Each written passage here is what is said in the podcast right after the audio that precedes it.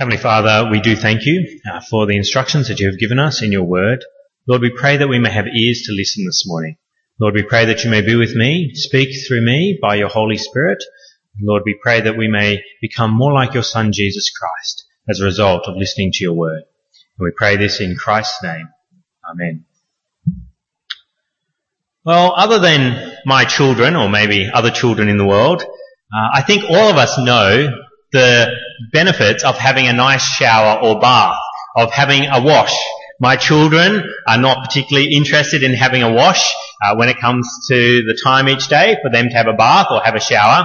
Uh, they can run in the opposite direction. Whereas for me, I have to say that my morning shower has to be one of the re- most relaxing parts of my day. It is something that I look forward to. It is one of the best ways, I think, to wake up and to start the day. We understand about washing from a very young age. We have benefits of it, and uh, but the question we have to ask is, if the Bible is so instructive to us about many things, does it have anything to say about the subject of washing? Does it have anything to say about the subject of washing? And the passage we're going to look at this morning certainly does. Uh, we're going to be looking at this passage in Exodus chapter 30, verses 17 through to 21. And so I encourage you, if you have a black church Bible, open it up to page 84 as we look at this passage together. And we're going to be looking at the subject of washing. And what does it, what does God tell us about the need for washing uh, and what we have to do uh, to to wash in a way that is fitting for Him? And so my first main point this morning, if you want to follow my main points, they're listed on the back of the church bulletin. My first is that washing from the bronze basin is commanded for priests. Washing from the bronze basin is commanded for priests. This part of God's word, which is bunched in with a whole bunch of other laws, is about priests and the way that they are to wash. Moses is commanded in verse 17 and 18 of chapter 30 to make a particular washing uh, piece of furniture that is suitable for washing. What is that? Well, we see it there in verse 17 and 18. It says, Then the Lord said to Moses, Make a bronze basin with its bronze stand for washing. God obviously has an interest here in the priests and washing, and he tells them, I want you to make a piece of furniture that will help them to wash. Who are the priests? Who are the people that are supposed to wash from this basin? Well, it's told to us in verse 19. Aaron and his sons are to wash their hands and feet with water from it. Aaron and his sons, who of course, Aaron being the first priest ordained by God, uh, in, the, the new covenant that has been made, well, it's an old covenant to, to us now, but in this new covenant that has been given to the Israelites, the Aaron and his sons are to be priests, and they are to go undergo this particular washing. Where is this piece of furniture supposed to be set up? Well, verse 18 tells us. 18 says, make a bronze basin with its bronze stand for washing, place it between the tent of meeting and the altar and put water in it. So it's meant to be set up in a particular place for Aaron and his sons to use for washing. Question is, what are they to wash? I mean, there's uh, our bodies are there, and what parts of our bodies require washing? Uh, according to God's word here, for Aaron and his sons, what are they supposed to wash? Because I know with my children, they're always very curious as to whether it's hair wash night to night once you actually manage to get them into the bath, into the shower. Uh, we don't wash their hair every night, and so they always say, is it hair wash night to night? Whenever there's instructions about washing, we have to say, well, what am I supposed to be washing? And here with Aaron and his sons, it says in verse 19 that they're meant to wash their hands and feet. It's only their hands and feet that God is concerned about being washed in this particular context. Now the question then is, they're meant to wash, and it's meant to be Aaron and his sons, and they're meant to wash their hands and feet, and it's meant to be done in a particular place. When are the priests supposed to wash? When are they supposed to wash? And we are told that in verses 20 and 21. When are the priests supposed to wash according to God? Well, verse 20 reads, Whenever they enter the tent of meeting, they shall wash with water so that they will not die. Also, when they approach the altar to minister by presenting an offering made to the Lord by fire, they shall wash their hands and feet so that they will not die.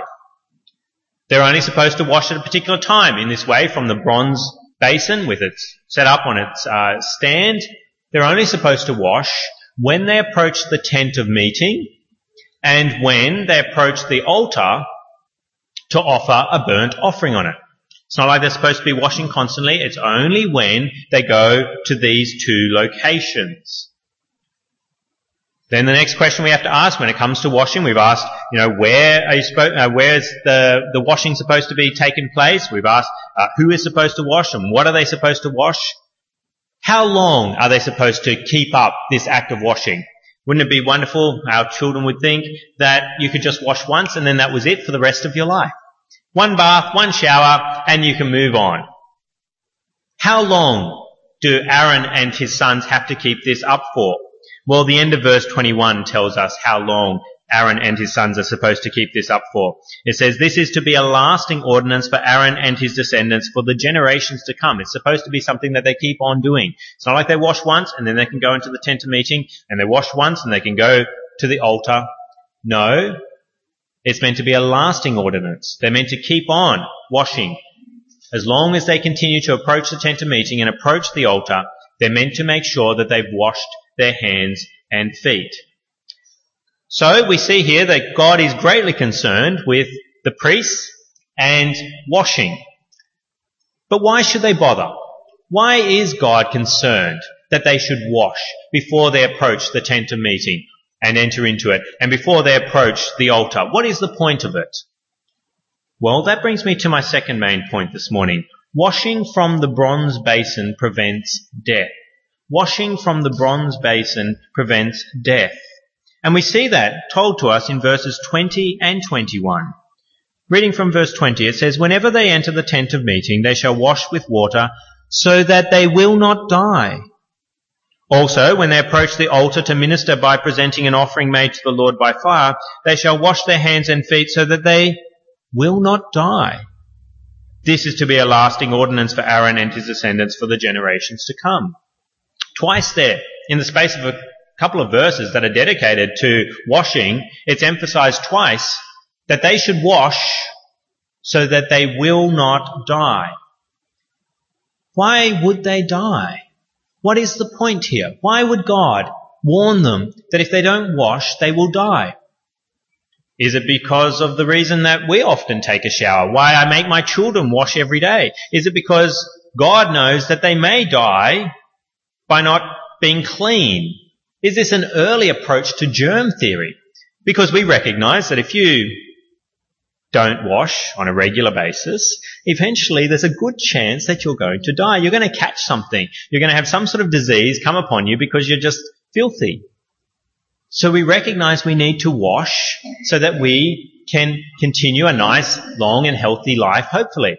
And so if I stopped washing my children because they didn't like getting washed, I think someone would eventually report me because they would recognize that this is neglect. Is this what God is proposing here? He really doesn't want Aaron and his sons to end up catching something nasty. And so that is why he is telling them, make sure you wash. No, I don't think that's the case at all.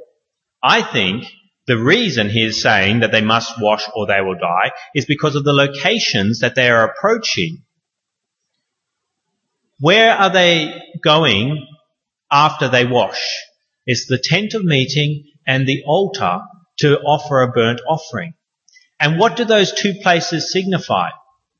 Those two places signify approaching God and His presence. The tent of meeting was a special location where God was said to speak with Moses. God's presence came to that tent of meeting. And when people came to the altar, when the priest came to the altar, they were approaching God and offering a sacrifice to God so that people would not be, uh, not experience death and judgment for their sin. It's the two locations that these priests are approaching that require washing. Why would it require washing to approach God's presence? Well, we have to remember that all people have sinned against God, including these priests. And if they presume to go into God's presence without recognizing their sin and their need to wash before God, then they would die. If you approach God in your filth, in your sin, then it is very likely you will die. And we see an example of this, someone recognizing this particular situation, is Isaiah. In Isaiah chapter 6, verse 5, Isaiah has seen the glory of the Lord. He's seen the Lord and he cries out in verse 5 of Isaiah 6. He says, Woe to me, I cried. I am ruined for I am a man of unclean lips and I live among a people of unclean lips and my eyes have seen the King, the Lord Almighty. He's torn up. He recognizes he has unclean lips, which is referring to the sin that is on him. And the people around him have unclean lips. They're sinners too. And yet I have seen the King, the Lord Almighty. And he says, I'm going to die. But then something happens. In verse 6 we read, Then one of the seraphs flew to me with a live coal in his hand, which he had taken with tongs from the altar. With it he touched my mouth and said, See, this has touched your lips, your guilt is taken away and your sin is atoned for. Isaiah believes he's going to die because he has seen the Lord Almighty. But then a seraph, an angel, comes over and touches his lips and cleanses them with a coal from the altar. And so he is able to continue to live despite the fact that he has been in God's presence as someone who has unclean lips. But then we recognize that here on earth we don't have seraphs available with tongs and coals to cleanse people of their sins so that they can then approach God. So what's the next solution that is given by God to Aaron and his sons to make sure that they are clean when they approach God? Well, it's the washing. They're told to wash to go to this bronze basin that has been made and has water in it and wash so that you can then approach and enter into the tent of meeting and you can approach the altar and not die for approaching God as a sinner because you have washed. You have made sure that you have done what is required so that you are cleansed before God. But what about us today? Do we need to wash are these instructions for Aaron and his priests and no longer apply to us today? I would guess that no one here in the room would claim to be a descendant of Aaron. I don't know of anyone here that claims to be just a descendant of Abraham, to be a Jew. What do we need to do today? Is this just an interesting part of God's word that has real no significance for us today? It had significance for the Israelites and has no application to us today do we need to wash before approaching God? Well, that brings me to my third main point this morning. Washing is still commanded. Washing is still commanded. The command that is given here to Aaron and his priests is really no longer in effect. There is no bronze basin that is available for the priest to wash in. And the New Testament actually tells us that these regulations have been done away with. Hebrews chapter 9 verse 10, speaking about Old Testament regulations, says, they are only a matter of food and drink and various ceremonial washings. These practices. He says external regulations applying until the time of the new order. We're in a new order, the author of Hebrews is saying. And so those things have passed away and a new order has come along. So what about us? What do we need to do? Well, I think the law concerning the bronze basin and washing points us to the need that we have to be washed today. It points us to Christ. Washing is still required. We looked at John chapter 13 before, and Jesus washes his disciples' feet. And he says something very interesting to Peter, who says, I don't want you to wash my feet. What does he say to him? John chapter 13 verse 8, Jesus answered him, Unless I wash you, you have no part with me. Unless I wash you, you have no part with me. Jesus is saying something profound here about washing. Saying, you've got to make sure you're washed by me or you will have no part with me. And of course we want to have a part with Christ, do we not? So what sort of washing is required of us today? Particularly when we gather that Jesus isn't around to wash our feet. You might say, oh, that's easy. I, uh, if Peter, you know, I just need to be like Peter and Jesus come and wash my feet and then I'll have part with him. But Jesus is no longer here. He's ascended into heaven and is now in session at the right hand of God. He's not around to wash your feet in the way that he did physically with Peter. So what is the washing that God expects of us today? Well, it's a washing by the Holy Spirit. In the New Testament, uh, we see a number of times where it talks about the fact that we are washed by the Holy Spirit.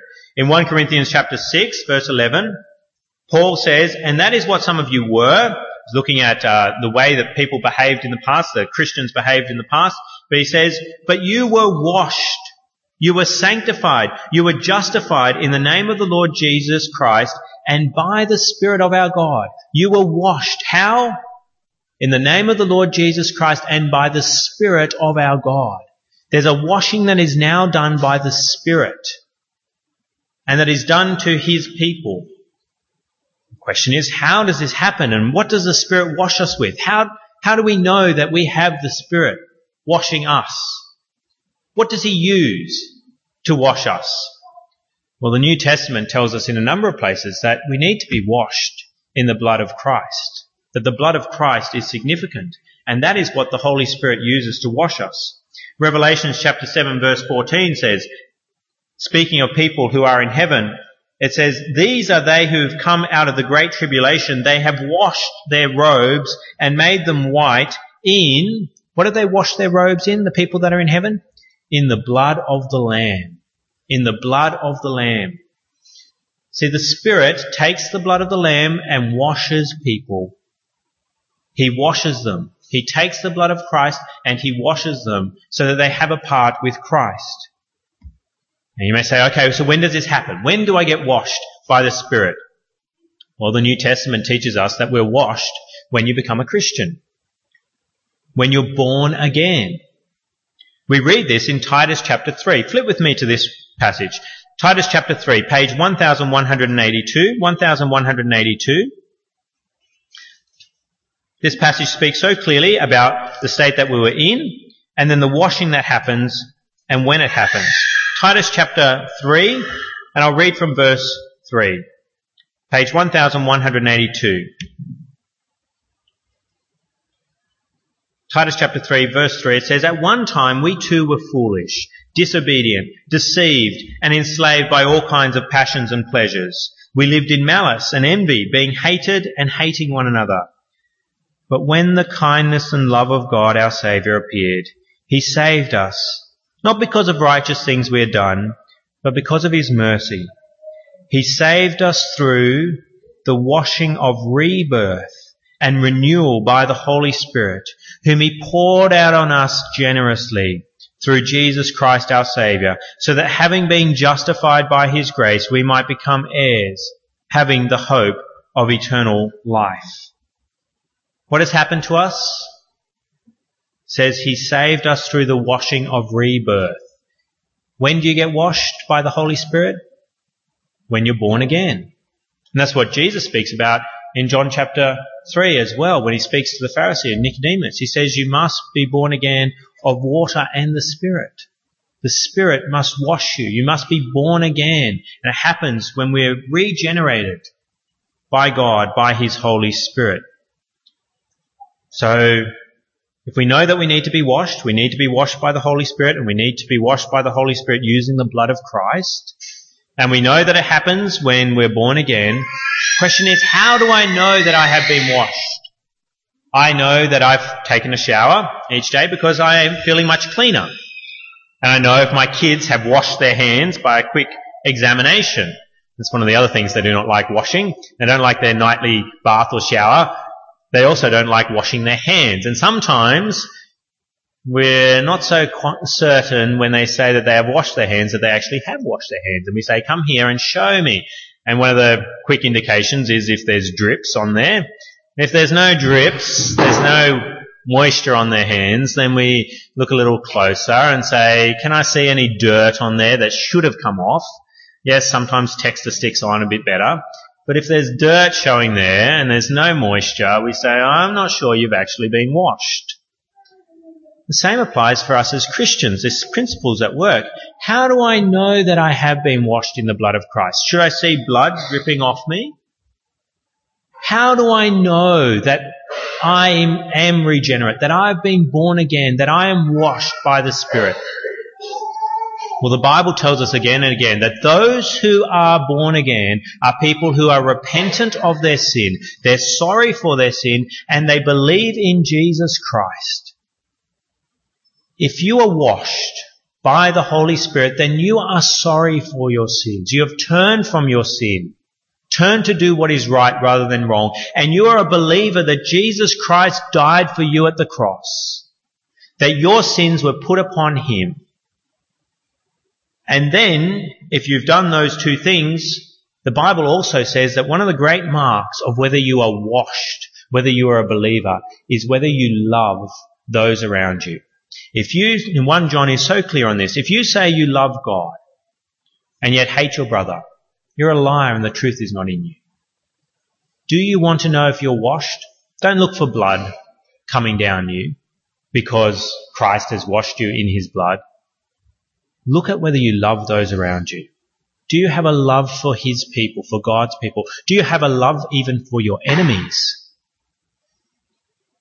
That indicates then that you are regenerate, that the Spirit has done this work in you. But you may be saying, okay, well, why do I need to bother with this washing? What is the point? And we asked that when we looked at the priests. Why should they bother making sure they have washed their hands and their feet in the basin? Sounds like a bit of a hassle every time you go somewhere. They had to wash. When they approach a tenor meeting or the altar, they had to wash. What a real hassle. I can see our children, if you know, they would shun the idea and I could see priests going, oh, what a bit of a pain. Why should we bother making sure that we are washed in the blood of the Lamb? Well, that brings me to my fourth main point this morning. Washing in Christ's blood prevents eternal death. Washing in Christ's blood prevents eternal death. See, a very similar reason for the priests washing in the past applies to us today. That same principle is at work. Why did the priests have to wash? So they would not die. Why should we wash? Because if we approach God in our sin, we will die eternally. If we seek to go to God after our death, if we seek to go to Him in our sin, we will die. But if we are washed, in the blood of the Lamb, we can draw near to God. We can approach God. Not the tent of meeting, because that is no longer in effect now, but we can approach God, particularly after our death, when we go to the throne of judgment, when we walk up to that throne, we can approach it and not be cast into a second death, eternal destruction in hell. And Hebrews chapter 10 talks about this. Hebrews chapter 10 verse 19 says, Therefore, brothers, since we have confidence to enter the most holy place by the blood of Jesus, by a new and living way opened for us through the curtain that is his body, and since we have a great priest over the house of God, let us draw near to God with a sincere heart in full assurance of faith, having our hearts sprinkled to cleanse us from a guilty conscience and having our bo- bodies washed with pure water. He says we can approach God with confidence. Why? Why can we approach Him? Draw near to God? Because our hearts have been sprinkled to cleanse us from a guilty conscience and our bodies washed with pure water. We can approach God if we are washed. Which then also means if we can approach God, we can then have eternal life because we won't be punished eternally in hell. Instead, we will be able to live eternally in heaven. And Revelation 22 says that. Revelation 22 verse 14 says, Blessed are they, those who wash their robes, that they may have right to the tree of life and may go through the gates into the city. If you are washed, if you've washed your robes in the blood of Christ, then you have access to that tree of life that was removed from that garden many years ago, the Garden of Eden. You can eat of the tree of life and live forever and go into the gates of that city. So wonderful to know that this is the way we access God and have eternal life is by this washing that takes place in our hearts by the Holy Spirit with the blood of Christ. And it's true. People can go into God's presence. Even now, there are people in God's presence in paradise with God. because of the work of Christ's blood, because they are washed. And we read of those people in Revelation chapter 7. Flip with me to Revelation chapter 7, verse 9, which is found on page 1220. 1220. Revelation chapter 7, reading from verse 9, where the apostle John says, and he's looking at paradise, he's looking into heaven, and he says, After this I looked, and there before me was a great multitude that no one could count from every nation, tribe, people, and language, standing before the throne and in front of the Lamb. They were wearing white robes and were holding palm branches in their hands, and they cried out in a loud voice, Salvation belongs to our God who sits on the throne and to the Lamb. All the angels were standing around the throne and around the elders and the four living creatures. They fell down on their faces before the throne and worshipped God, saying, Amen. Praise and glory and wisdom and thanks and honor and power and strength be to our God forever and ever. Amen. Then one of the elders asked me, These in white robes, who are they? And where did they come from? I answered, Sir, you know. And he said, These are they who have come out of the great tribulation. They have washed their robes and made them white in the blood of the Lamb. Therefore they are before the throne of God and serve him day and night in his temple. And he who sits on the throne will spread his tent over them. Never again will they hunger, never again will they thirst. The sun will not beat upon them, nor any scorching heat. For the Lamb at the center of the throne will be their shepherd, and he will lead them to springs of living water, and God will wipe away every tear from their eyes. These are people who have washed their robes in the blood of the Lamb and they're there in the presence of God. That is why we need to make sure we are washed in the blood of the Lamb so that we can approach God and live forever with Him. Now on one level it should scare us to hear that we need to be washed before we approach God. But then it is wonderful that the Bible also doesn't just tell us about how our sin brings death if we approach God. It's wonderful that it also tells us that there is a way to approach God without dying, even though we are sinners. This is indeed marvelous news that the Bible is full of. Even back there in Exodus 30, it's pointing to this news that we have now, more fully revealed to us that if you wash, you can approach God. Just like those priests were able to wash and then approach the tent of meeting and enter into it, we too can enter into the most holy place if we are washed. This is wonderful. And I think we have to remember how joyous this should make us feel. Just consider the feeling you've had when you've been particularly dirty in your life at some point. Maybe you fell in the mud. Maybe it's every day when you go to work if you do a particularly uh, dirty job. I still remember every time I came back home after working uh, as a podiatrist. Uh, many of you would say, "Oh, feet. How could you be interested in feet?" And yes, it is um, a bit of a dirty job at times. Uh, particularly if you spend most of your day cutting off callus and corns and, and then you get out these things that are nail drills and there's fungal nails that grow really big and you get out this burr and you shave them down and nail dust fungal nail dust goes up in the air and you have to wear a mask and you, it, who knows where it goes. Um, it just floats in the air and over your clothes. And so, and, and I would go home and I would always wash when I came home from working in a clinic because I felt kind of filthy. And then I'd get out of the shower and I'd feel clean again. And it's a wonderful feeling.